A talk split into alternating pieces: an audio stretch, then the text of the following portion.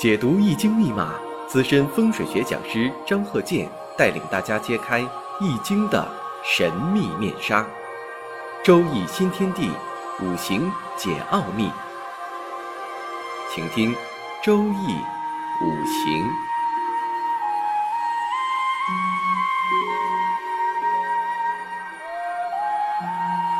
上山微电台荣誉出品。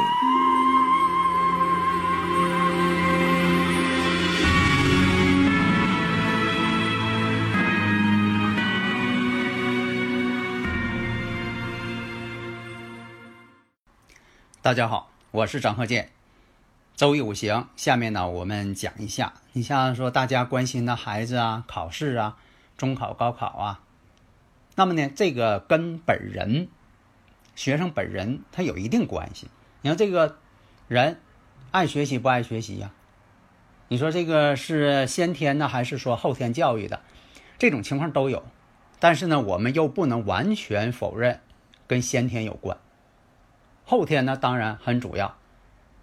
但是呢为什么说有先天有后天呢？如果没有先天，干脆咱就也没有后天啊。咱就说的关键在于后天培养，只要你想学习就能学习好。那这个呢，只要想学习就能学习好，那就有点唯心主义了，是吧？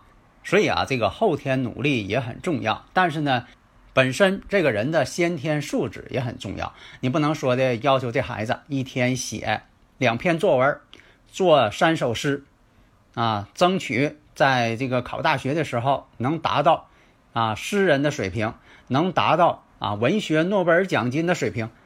呃，你让他天天写，他都写烦了，反而写不好了。所以那个时候啊，你像我高考的时候啊，在这个高中之前，好多学生呢都说了，哎呀，押几道题，然后呢先写出来几篇作文啊，然后呢在这个呃考试的时候啊。啊，一看这作文啊，先在草纸上写，然后在网上呃抄，在正式卷纸上往上抄，啊，反而那样人呢考不了高分。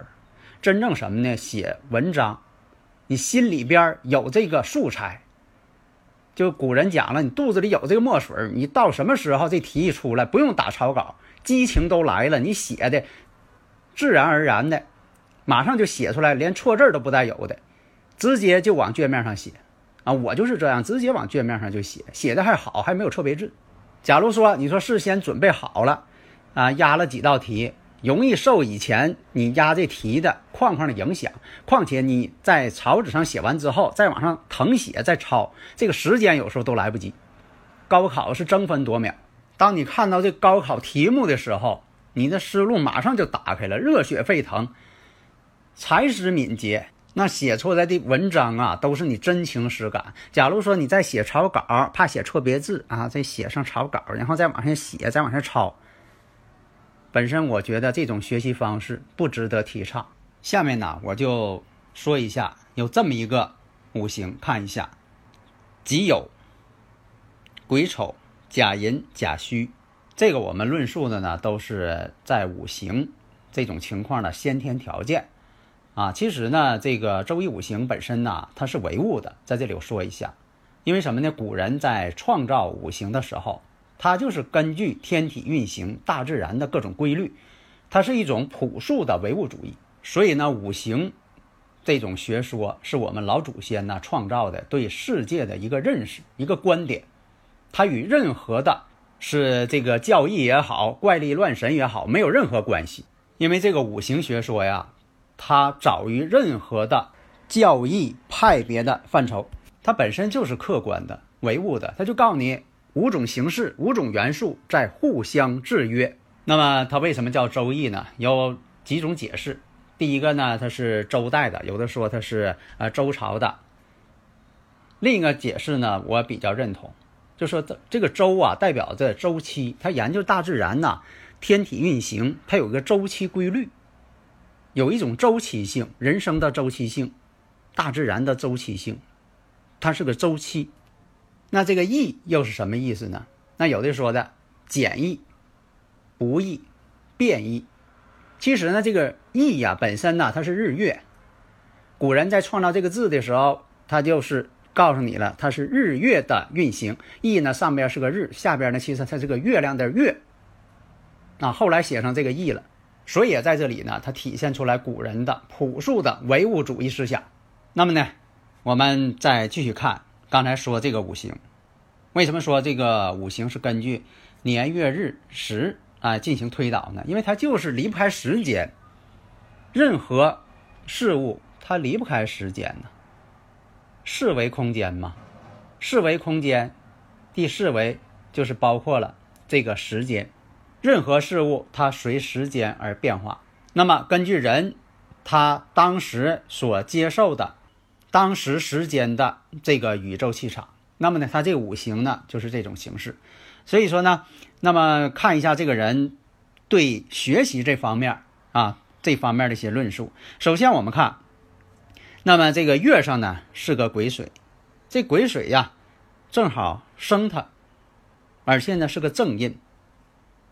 年上呢是己土，己土呢对他来说呢就是个财星，时上是甲木比肩。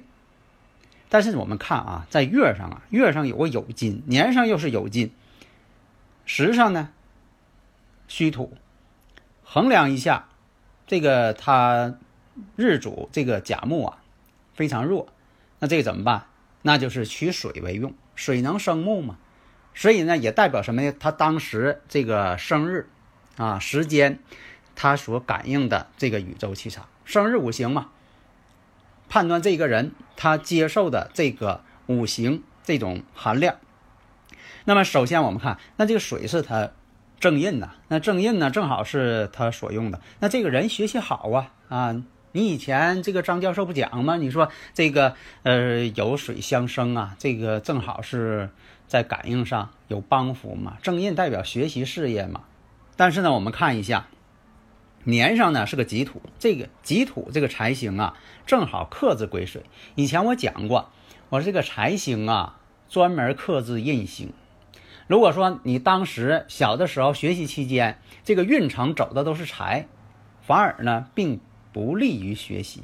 为什么呢？你说一个小孩天天想着怎么花钱要钱，因为他不是成年人，他无法去挣钱。当然也有少数一些小孩可以啊有收入，为什么呢？像童星，以前说的拍个广告找个小童星，给这个小朋友一些呃报酬，当然了，这个其这个呃呃费用都给他妈给他爸了，是吧？哎，但是多数情况，有财星的时候，真就影响学习。大家如果有理论问题呀、啊，可以加我微信呐、啊，幺三零幺九三七幺四三六。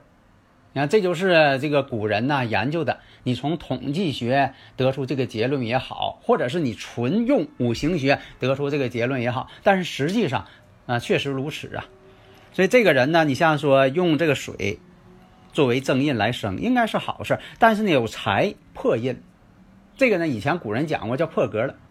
那么我们再看，十岁的时候走到了这个壬申大运，但是呢，日支啊，我们看呢甲寅日，甲寅日呢寅申相冲，这一点呢又出现问题了。如果说在这个学习期间碰到了这个一马相冲，心不安。